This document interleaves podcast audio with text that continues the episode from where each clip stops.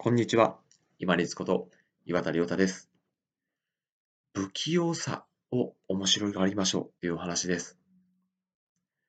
何をお話ししているかというと、自分がいつも使っている利き手じゃない方の、例えば利き手じゃない方の左手、私右利きなんですけど、左手の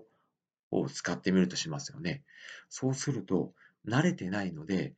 扱いが全然変わってくるんですよね。この自分が不器用な方、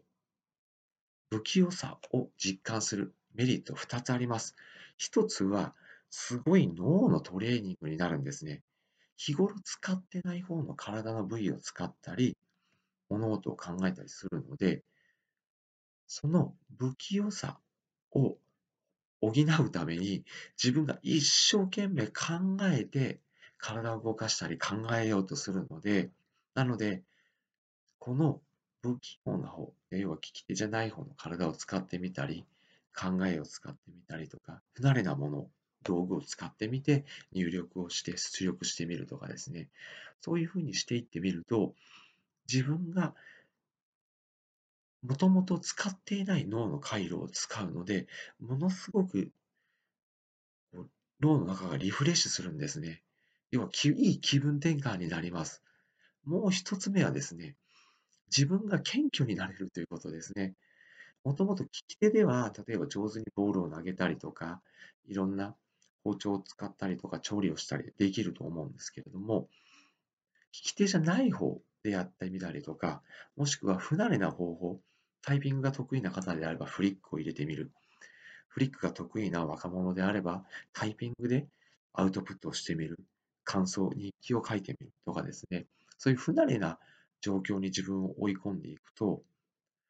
なんだ、自分こんなこともできないのかっていうふうに、自分ができてたこの花っ柱を自分でちょっとコンとついてやることができるんですね。そうすると、逆を言うと、新しく何かを始めようとするときに、できないかもしれないなんていう、この過去のできた自分を基準にして考えるんではなくって、できない自分が当たり前になるので、気軽に新しい分野に入っていったり、一歩踏み出すことができます。自分の体、不器用な方、もしくは、もともと使っていない道具を使って、不器用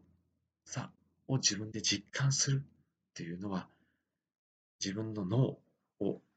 鍛えるもしくはリフレッシュするのにすごく役立ちます。そして自分ができるんだっていう傲慢さを少し落としてですね、なんだ自分こんなこともできないのかっていうふうに謙虚な自分に戻ることができます。自分の不器用さを面白がりながら、そして新しい分野にも挑戦しながら、毎日過ごしてまいりましょう。自分の不器用な方を使うこと、自分の不器用な